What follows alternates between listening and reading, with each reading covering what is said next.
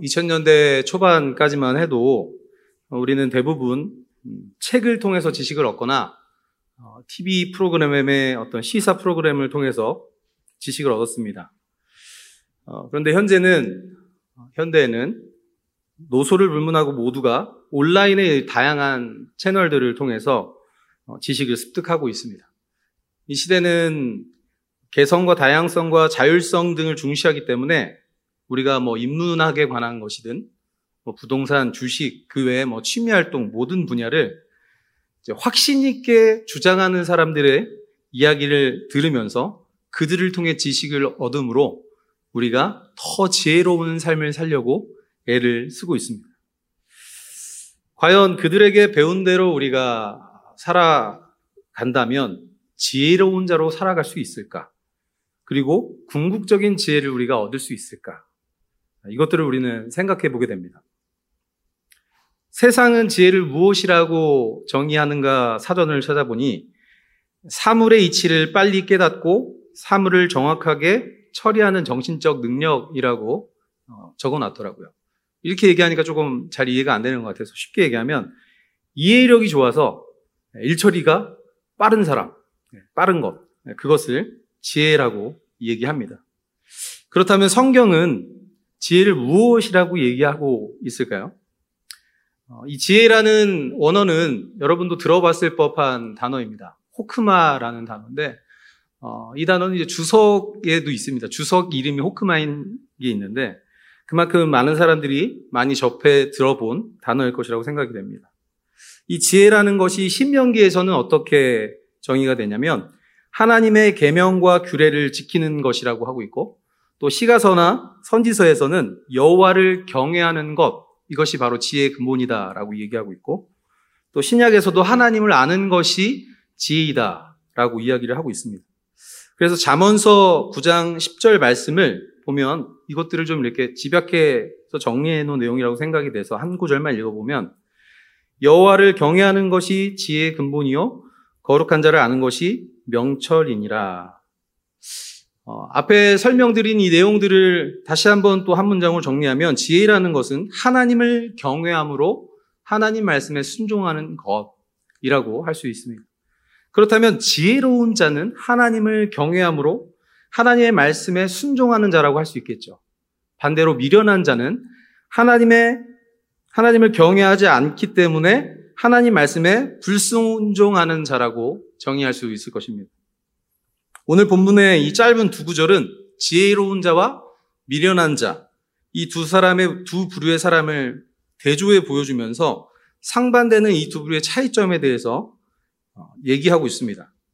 오늘은 제가 이제 미련한 자의 삶이라는 제목을 가지고 여러분에게 설교를 하기 때문에 뭐 지혜로운 자는 어떤 삶을 사는가 보다는 미련한 자의 삶에 나타나는 특징들을 여러분과 함께 살펴보려고 하는데 첫 번째로 미련한 자의 삶에 나타나는 특징이 무엇일까요?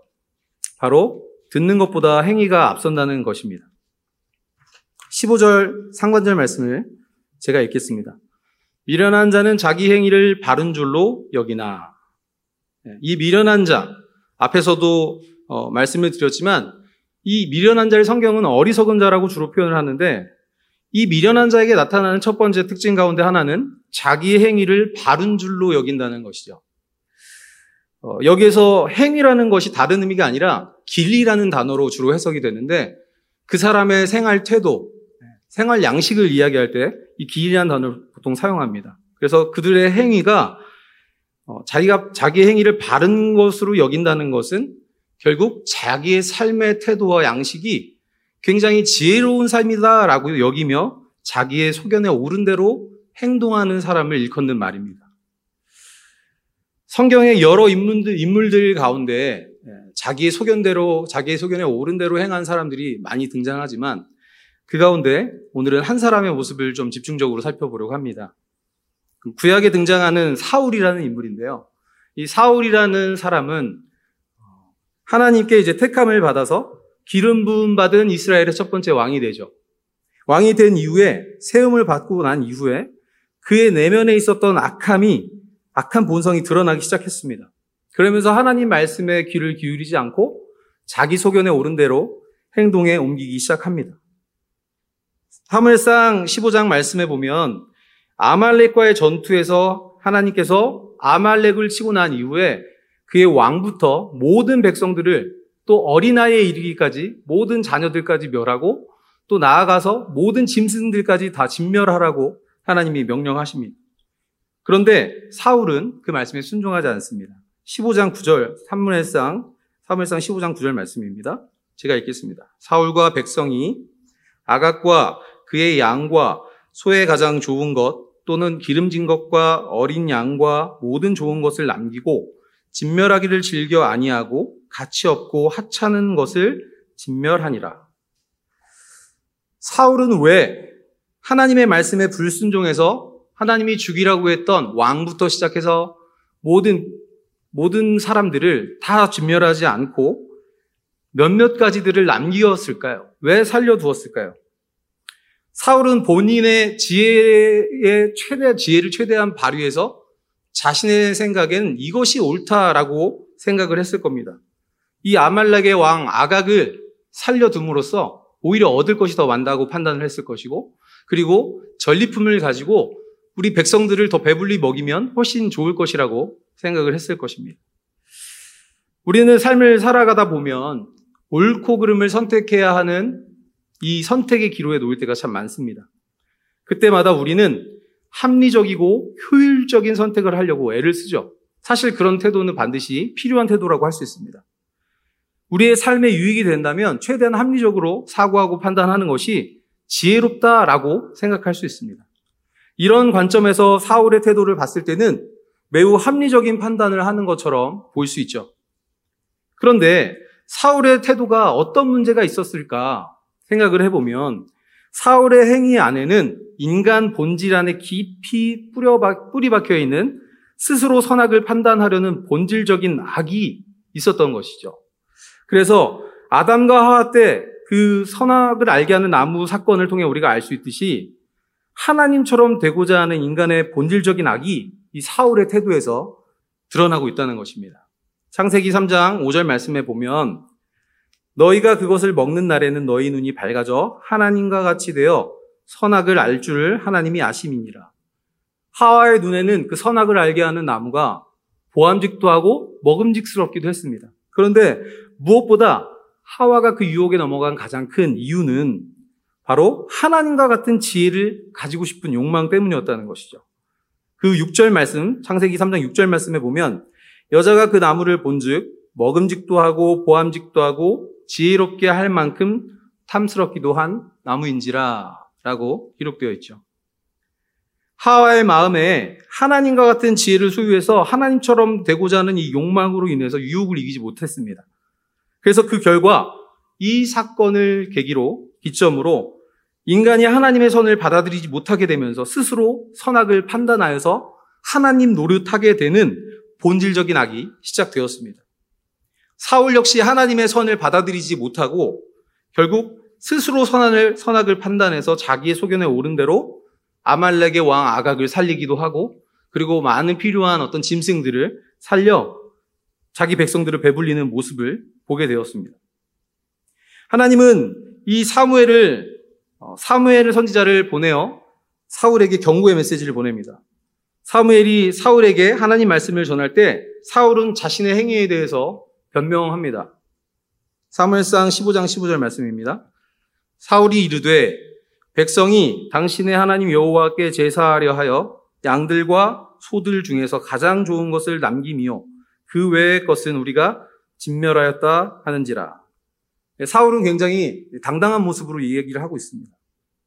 짐승을 남긴 이유가 다른 것이 아니라 자신의 유익을 구함이 아니라 하나님께 제사할 짐승들을 남겨둔 것이라며 굉장히 자신의 어떤 입장을 당당하게 지금 표현하고 있습니다. 이런 사울의 모습은 오늘날 우리의 삶에서도 사실 자주 볼 수 있는 모습인 것 같습니다. 우리는 많은 경우에 이 땅에서의 어떤 영예, 영광스러운 그런 예, 명예를 얻어서 하나님의 영광을, 하나님의 영광을 드러내고자 하는 순수한 열정을 가지고 있습니다. 아마 여기 계신 여러분들 중에도 분명히 하나님을 영광, 하나님의 영광을 위해서 성공하고 싶으신 분들이 전 계실 것이라고 생각합니다. 그런데 그것이 정말 하나님의 영광을 위한 동기인지 아닌지를 구분하는 법이 있는데 그건 되게 생각보다 간단합니다. 만약 그 일의 결과가 하나님의 영광을 위해서 하려고 하는 그 일의 결과가 결실을 맺지 못했을 때 그럼에도 불구하고 하나님을 찬양하며 그 상황에 대해서 감사하며 정말 하나님, 하나님의 뜻이라면 받아들이겠습니다. 라는 태도로 겸손하게 엎드린다면 뭐 그 동기는 순수하다고 말할 수 있을 것입니다. 그런데 만일 마음 가운데 불편한 감정, 하나님이 나한테 왜 이러시지? 라는 생각과 함께 더불어 우리 안에 막 분노가 일어나고 있다면 그것은 하나님의 영광을 위한 동기가 아니었을 수 있다는 것이죠. 근래에는 주변에서 좀 찾아보기 어렵습니다만 예전에는 그 20여일 이식 이상씩 막 금식하시는 분들이 많았습니다. 어, 이 중에도 계실지 모르겠는데 어, 저는 이제 최대 금식을 오래 한 분을 40일 금식한 분을 몇 번 뵀어요. 그래서 아는 목사님 중에 40일 금식하다가 돌아가시는 분들도 실제로 네, 저희 아버지 지인분들 가운데도 계셨고 이런 일들이 참 제 주변에 많았습니다. 그런데 그분들과 대화를 하다 보면 좀 놀라운 게 그 당시에는 그게 놀라운지 몰랐지만 지금 생각해 보면 그분들의 의지는 뭐였냐면 하나님의 영광을 위해서 자기가 이 일을 결심했고 이 일을 위해서 자기는 목숨을 걸 생각을 했다. 그런데 그 일이 막혔기 때문에 나는 야곱과 같이 야복강가에서 하나님과 씨름했던 야곱과 같이 끈기를 가지고 기도해서 하나님의 뜻을 관철시킬 거다. 이 뜻을 반드시 이루어서 하나님의 영광을 위해서 내가 이 일을 행할 것이다. 이렇게 되게 당당하고 정말 확신을 가지고 이야기하면서 열심히 금식하며 기도하는 분들을 저는 참 많이 보아왔습니다. 오늘날 우리는, 지금 여기 계신 우리는 그렇게, 죄송합니다. 표현이 좀 그렇지만 비상식적인 태도로 우리는 반응하지 않죠. 우리는 어, 우상숭배적 신앙을 나름 하지 않는다고 생각합니다. 굉장히 조심하게 신앙생활을 하고 있기 때문이죠. 그런데 여러분, 하나님의 영광이라는 그 미명하에 은연 중에 나의 유익을 구하면서 마치 하나님의 영광을 구하는 듯 나의 꿈을 반드시 이루어 하나님의 영광을 드러내겠다라는 마음이 우리 안에도 깔려 있다면 그 모습이 오늘 말씀을 통해 드러났으면 하는 마음입니다. 사무엘이 변명하는 사울을 향해서 말을 이어갑니다. 사무엘이 이르되 사무엘상 15장 22절입니다. 사무엘이 이르되 순종이 제사보다 낫고 듣는 것이 수냐, 수양의 기름보다 나으니. 여기서 순종이라는 단어는 원어로 우리가 많이 들어봤을 법한 단어인데 쉐마입니다. 쉐마. 그러니까 이 순종이란 말도 듣다라는 의미예요. 그래서 순종과 듣는 것은 같은 맥락으로 보시는 게 맞습니다. 그래서 순종과 듣는 것 이것은 하나님의 말씀을 경청하는 태도를 의미하는 것이고 제사와 수장의 기름은 하나님께 드려지는 제사, 즉 우리의 예배, 우리 지금 오늘날 우리가 예배하는 행위일 수도 있고 또 나름 하나님의 영광을 위해서 드리는 우리의 어떤 영적 행위라고 볼 수 있을 것입니다. 그런데 이 순종이 제사보다 낫고 듣는 것이 수장의 기름보다 낫다라는 말씀을 잘 해석해 보면 이거죠. 우리가 다 이해하지만 하나님께서 원하시는 것은 하나님께 드리는 우리의 행위가 아니라 행위에 앞서서 하나님 말씀에 귀를 기울이는 태도라는 것입니다. 여러분, 자녀를 키우다 보면 아이들의 지혜를 보면서 감탄할 때도 있지만 아이들의 그 어리숙함, 오늘 설교의 어떤 단어를 굳이 활용하면 미련한 모습을 종종 마주하게 됩니다. 어, 이번 주 중에 금요일이었으니까 이틀 전이네요. 네, 이틀 전에 저희 막둥이 노엘이라는 아이가 있습니다. 뭐 잘 먹고 똥똥한 귀여운 아이가 있는데 그 아이가 엄마가 요리하는데 엄마 옆에서 자꾸 알짱거리면서 엄마를 도와주고 싶대요. 그러더니 계란 후라이를 자기가 한번 해보고 싶다는 거예요. 계란 후라이를. 그래서 어, 후라이팬을 달고 놓은 상태에서 아이가 계란을 들고 자꾸 후라이를 한번 해보고 싶다고 계란을 들고 올라가려고 하니 부모 입장에서는 당연히 말려야 되겠죠. 그래서 잘 설득했습니다. 노엘아, 너가 이걸 하다가 다치면 엄마, 엄마 마음이 속상하고 아프니까 이거 하지 않았으면 좋겠어. 라고 얘기하고 아내가 잠시 옆에 가서 칼질을 하는 그 찰나에 노엘이가 의자를 가져다가 올라가서 계란을 탁 깼는데 깨는 순간에 계란이 와장창 껍질과 함께 후라이팬 안으로 쏙 들어갔습니다. 근데 노엘이가 이게 뜨겁다라는 개념이 없기 때문에 손을 그 껍질을 꺼내려고 손을 딱 집어넣는 거예요. 그 순간 다행히 아내와 저희 라엘이가 큰 소리로 안 돼! 라고 소리 지르, 면서 노엘이가 살짝 데이고 말았는데 그 모습을 보는데 어, 제가 그렇지 않아도 설교에 대한 적절한 예화를 좀 찾고 있었는데 그 순간 아 적절한 예화다 싶더라고요. 아 이 녀석의 이 모습이 참 미련하구나. 아, 잘 됐다. 너에게 미안한 얘기지만 그 순간 아이의 미련한 모습을 보며 오늘 말씀이 좀 생각났습니다. 어, 부모로서 이제 노엘이는 사실 선한 의도를 가지고 엄마를 도와주고 싶었던 거예요. 정말 순수했는지 안 했는지는 모르겠습니다만 엄마를 도와주고 싶었는데 저희는 부모로서 노엘에게 원하는 것이 요리를 도와주거나 집안일을 도와주는 게 아닙니다. 그렇죠? 우리는 부모로서 아이가 그냥 건강하게 우리 품 안에서 잘 자랐으면 하는 그것만을 바라고 있죠. 그래서 자신의 생각, 대로 자신의 생각이 옳은 대로 막 마음대로 행동하는 것보다 우리의 말에 귀를 기울이면서 엄마 아빠 말씀에 막 이렇게 순종하는 모습 그것을 우리는 기대하죠. 여러분도 부모로서 자녀를 기르시면서 그런 생각을 하실 거고 이 모습은 결국 하나님이 우리에게 원하시는 모습이 아닐까라는 생각이 제 머릿속에 스쳤습니다.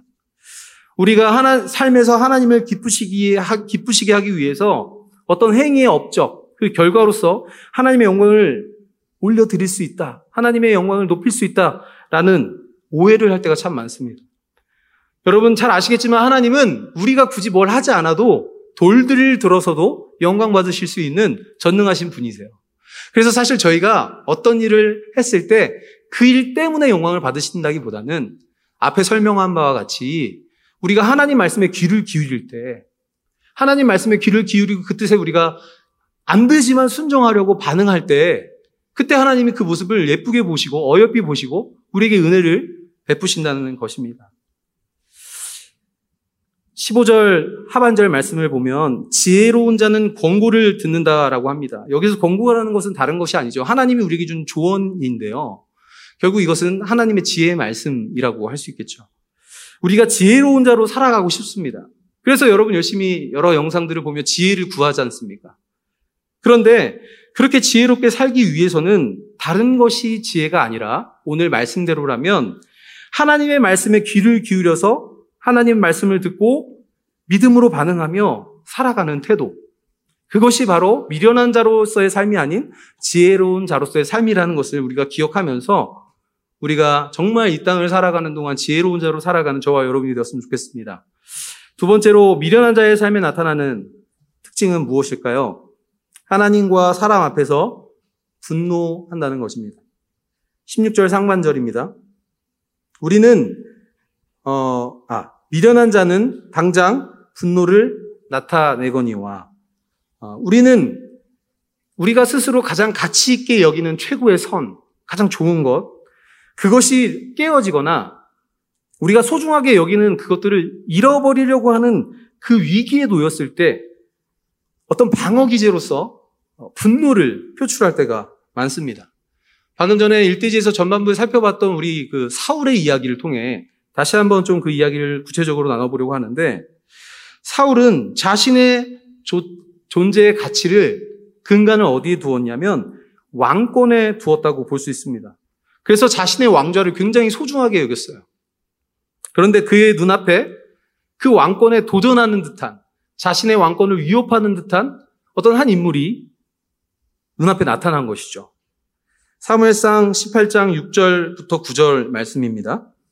무리가 돌아올 때 곧 다윗이 블레셋 사람을 죽이고 돌아올 때의 여인들이 왕 사울을 환영하는데 여인들이 뛰놀며 노래하여 이르되 사울이 죽인 자는 천천히요 다윗은 만만이로다 한지라 사울이 그 말에 불쾌하여 심히 노하여 사울은 전쟁에서 승리를 거두고 기분 좋게 이제 귀환하는 길이었습니다. 그래서 여인들이 막 자기를 환영해주는 소리에 아, 이제 굉장히 심취되어 기뻐하는 중에 있었는데 갑자기 들리는 그들의 노래소리에, 노래소리 가운데 가사가 들렸는데 뭐라고 얘기했냐면요. 뭐라고 했다고요? 사울이 죽인 자는 천천히고 다윗이 죽인 자는 만만이로다 하면서 다윗을 자신보다 더 흠모하는 그 소리를 듣게 된 것입니다. 자기보다 더 인정받는 어떤 한 사람이 나타났으니 자기가 왕으로서 자기보다 더 잘난 사람이 없다라고 여러분 말씀을 보면 알겠지만 어, 사울은 굉장히 외모적으로도 그리고 능력적으로도 탁월한 사람이었습니다. 그런데 자기보다 더 인정받는 사람이 나타나자 그의 마음 가운데는 시기와 질투의 감정이 올라왔습니다. 이 시기와 질투라는 감정은 결국 열등감이라는 감정이죠. 인간이 언제 열등감을 느끼는가라는 질문에 제가 나름 뭐 말씀을 통해서도 답을 뭐 찾아서 여러분께 말씀을 드릴 수 있지만 제가 과거에 그 법률 스님이라는 분의 말씀을 들었던 기억이 나요. 그래서 제가 법률 스님의 그 말씀을 우연히 들었던 기억이 딱 나서 그분의 그 강의 내용을 좀 찾아봤습니다. 좀 들어봤습니다. 그래서 인간에게 이 열등감이 생기는 어떤 원인에 대해서 구체적으로 설명을 잘 해주시더라고요. 어, 이분의 이 이야기는 이런 겁니다. 어, 열등감이 생기는 근본적인 원인은 자기 자신을 사랑하지 않는 데 이유가 있다라고 이야기합니다. 그래서 이 열등한 감정은 자신의 현재의 모습에 만족하지 못하게 하는 것 때문에 시작된다.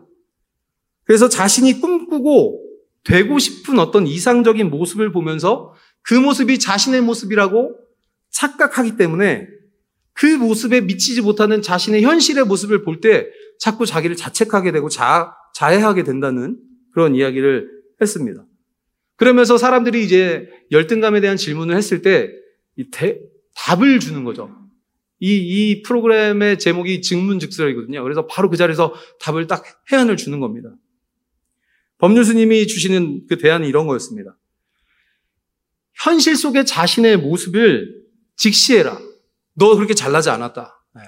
그러니까 너는 너의 모습을 굉장히 대단하다고 생각하는데 너 그렇게 잘난 사람 아니니 너의 모습을 인지하고 너의 수준에 맞추는 환경을 만들어 가라.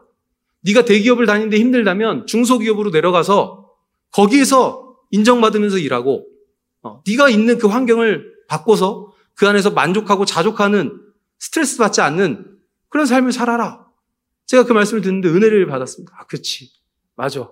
그래야지. 그렇지 않으면 스트레스 받지. 잠시 이렇게 마음이 헷갈렸어요.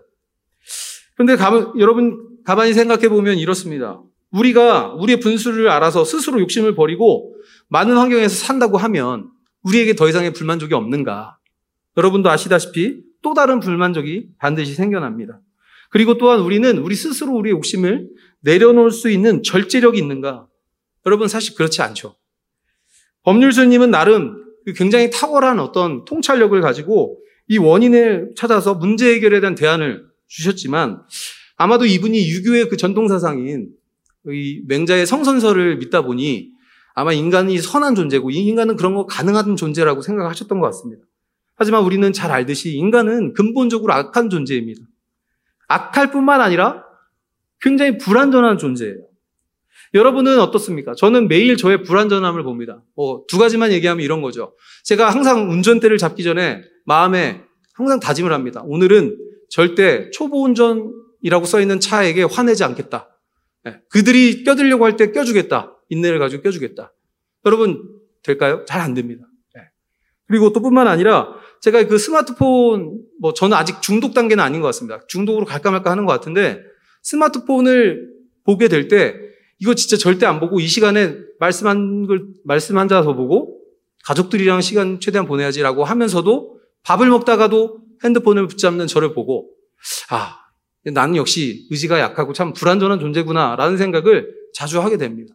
이 외에도 우리는 우리의 모습을 볼 때 우리의 의지 박약, 우리의 이 불완전함을 매일 목도하게 된다는 것이죠.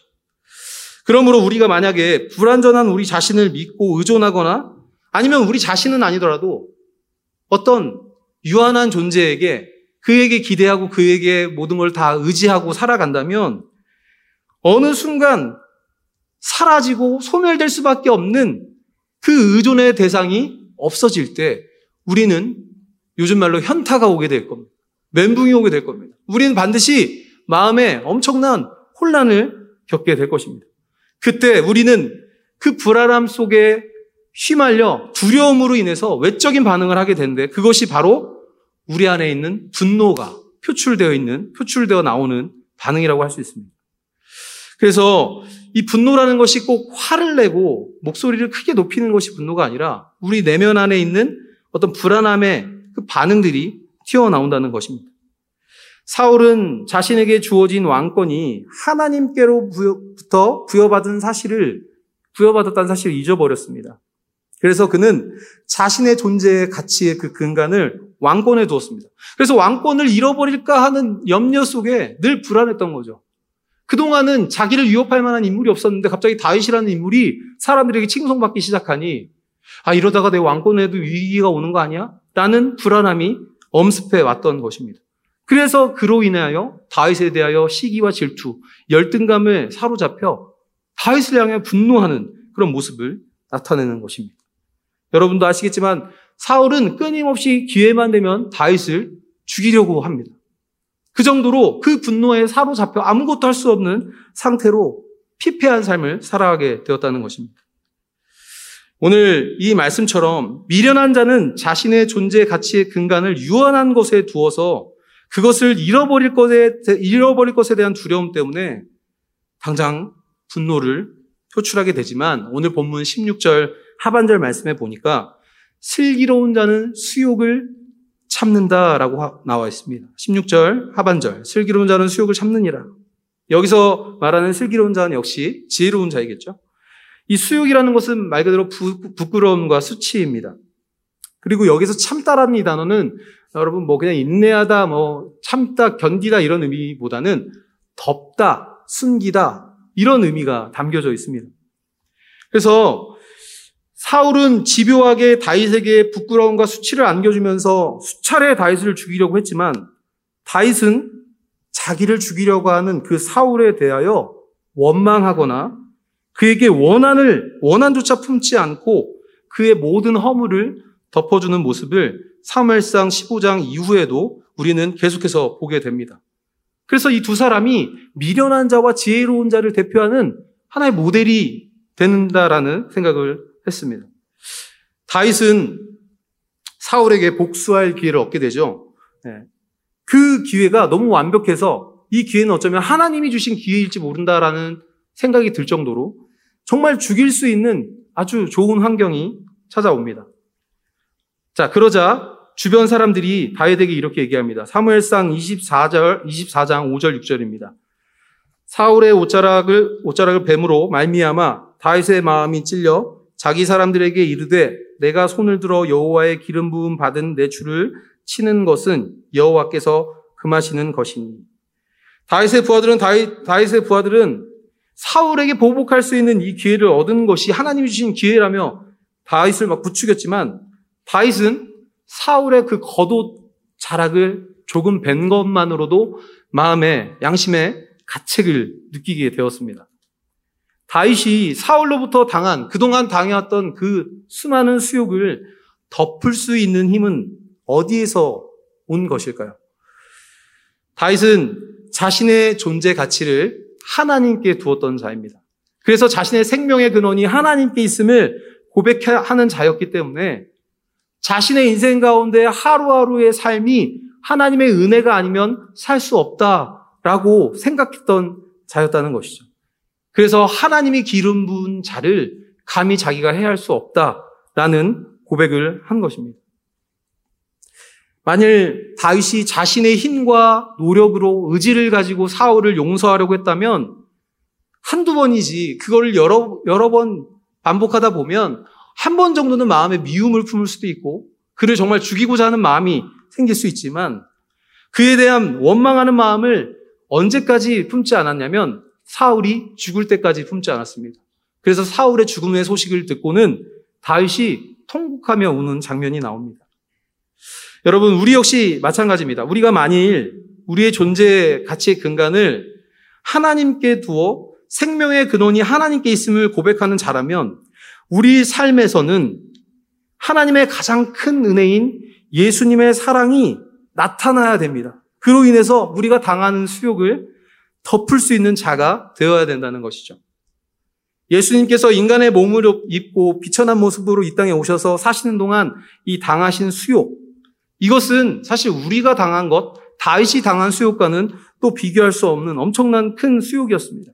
하지만 예수님은 그 사랑을 이 땅에서 당하신 예수님의 사랑은 이 땅에서 예수님이 당하신 수욕보다 더 큰 것이었기 때문에 그 모든 수욕을 다 덮으심으로 십자가상에서 그 사랑을 완성하셨습니다. 그렇기 때문에 우리는 그 완전한 사랑을 힘입은 자로서 이 땅을 살아가는 동안 예수님께서 우리의 모든 죄와 허물을 덮으신 것처럼 우리도 그 사랑으로 우리의 주변에 있는 사람들을 덮을 수 있는 존재가 되어야 된다는 것이죠. 그런데 우리는 삶에서 과연 다른 사람들을 품고 살아가고 있습니까? 마태복음 18장 21절부터 35절 내용을 보면 베드로가 예수님께 질문하는 장면이 나옵니다. 형제가 내게 죄를 범하면 몇 번이나 용서해 줄까요? 예수님, 일곱 번이면 충분하겠죠. 라고 물었을 때 예수님이 일곱 번을 일흔 번이라도 용서해라. 이 말은 그냥 계속 용서하고 끝까지 용서해라. 이런 말이라고 우리가 잘 알고 있습니다. 이 주인에게 불쌍히 여김을 받아서 만 달란트, 이 만 달란트의 가치를 제가 그 환산해 보니까 이게 제 계산이 잘못된 게 아닌가 싶을 정도 너무 크더라고요. 20조 원 정도의 가치라고 어, 지금 계산이 됩니다. 현재 우리가 지금 살아가는 이 시대의 어떤 시세로 치면. 그런데, 어, 한 데나, 아, 100데나리온을 빚진 자. 그러니까 이 사람은 20조 원을 탕감받았는데 자기한테 800만 원 빚진 자에게 그 빚을 탕감해 주지 않고 그를 감옥에 집어넣는 모습이 등장합니다. 그러자 그 주인이 만달란트를 꾸었던 자에게 다시 찾아와 너도 그럼 감옥에 들어가서 그 돈을 갚을 때까지 감옥에서 있어. 라고 하는 그런 어떤 예수님의 비유의 이야기입니다. 이 비유는 오늘날 우리의 모습을 잘 반영해 주는 것 같습니다. 우리는 측량할 수 없이 큰 예수님의 사랑을 힘입은, 덧입은 자임에도 불구하고 우리는 삶에서 우리가 당한 수욕을 어, 덮기는 커녕 우리가 당한 것에 뭐 한 배, 두 배, 세 배, 네 배가 아니라 수십 배로 갚아주고자 하는 우리의 용, 이 마음의 본질, 욕, 악한 본질이 늘 도사리기 때문입니다. 우리가 원수까지는 아니더라도 뭐 내 자녀, 내 아내, 내 남편, 예, 뭐내 부모, 이 가까운 사람도 우리가 사실 품을 수 없는 존재입니다. 이것이 바로 우리가 예수님을 의존하며 살아갈 수밖에 없는 이유가 되는 것입니다. 예수님의 크신 사랑을 값없이 받은 자로서 우리를 구원하기 위해 모든 수욕을 덮으시고 지금 이 순간에도 우리에게 그 놀라운 사랑을 베풀어 주시는 그 예수님의 사랑. 우리가 그 사랑에 힘입어 우리의 힘으로 다른 누군가를 용서하고 품는 것이 아니라 하나님이 우리에게 베풀어 주신 그 사랑을 받을 때마다 아, 이래서 내가 다른 사람을 용서해야 하는 거구나. 나 같은 자도 품어주신 그 사랑을 나도 다른 사람들에게 흘려내야 하는 거구나. 라는 마음을 갖게 된다는 것이죠.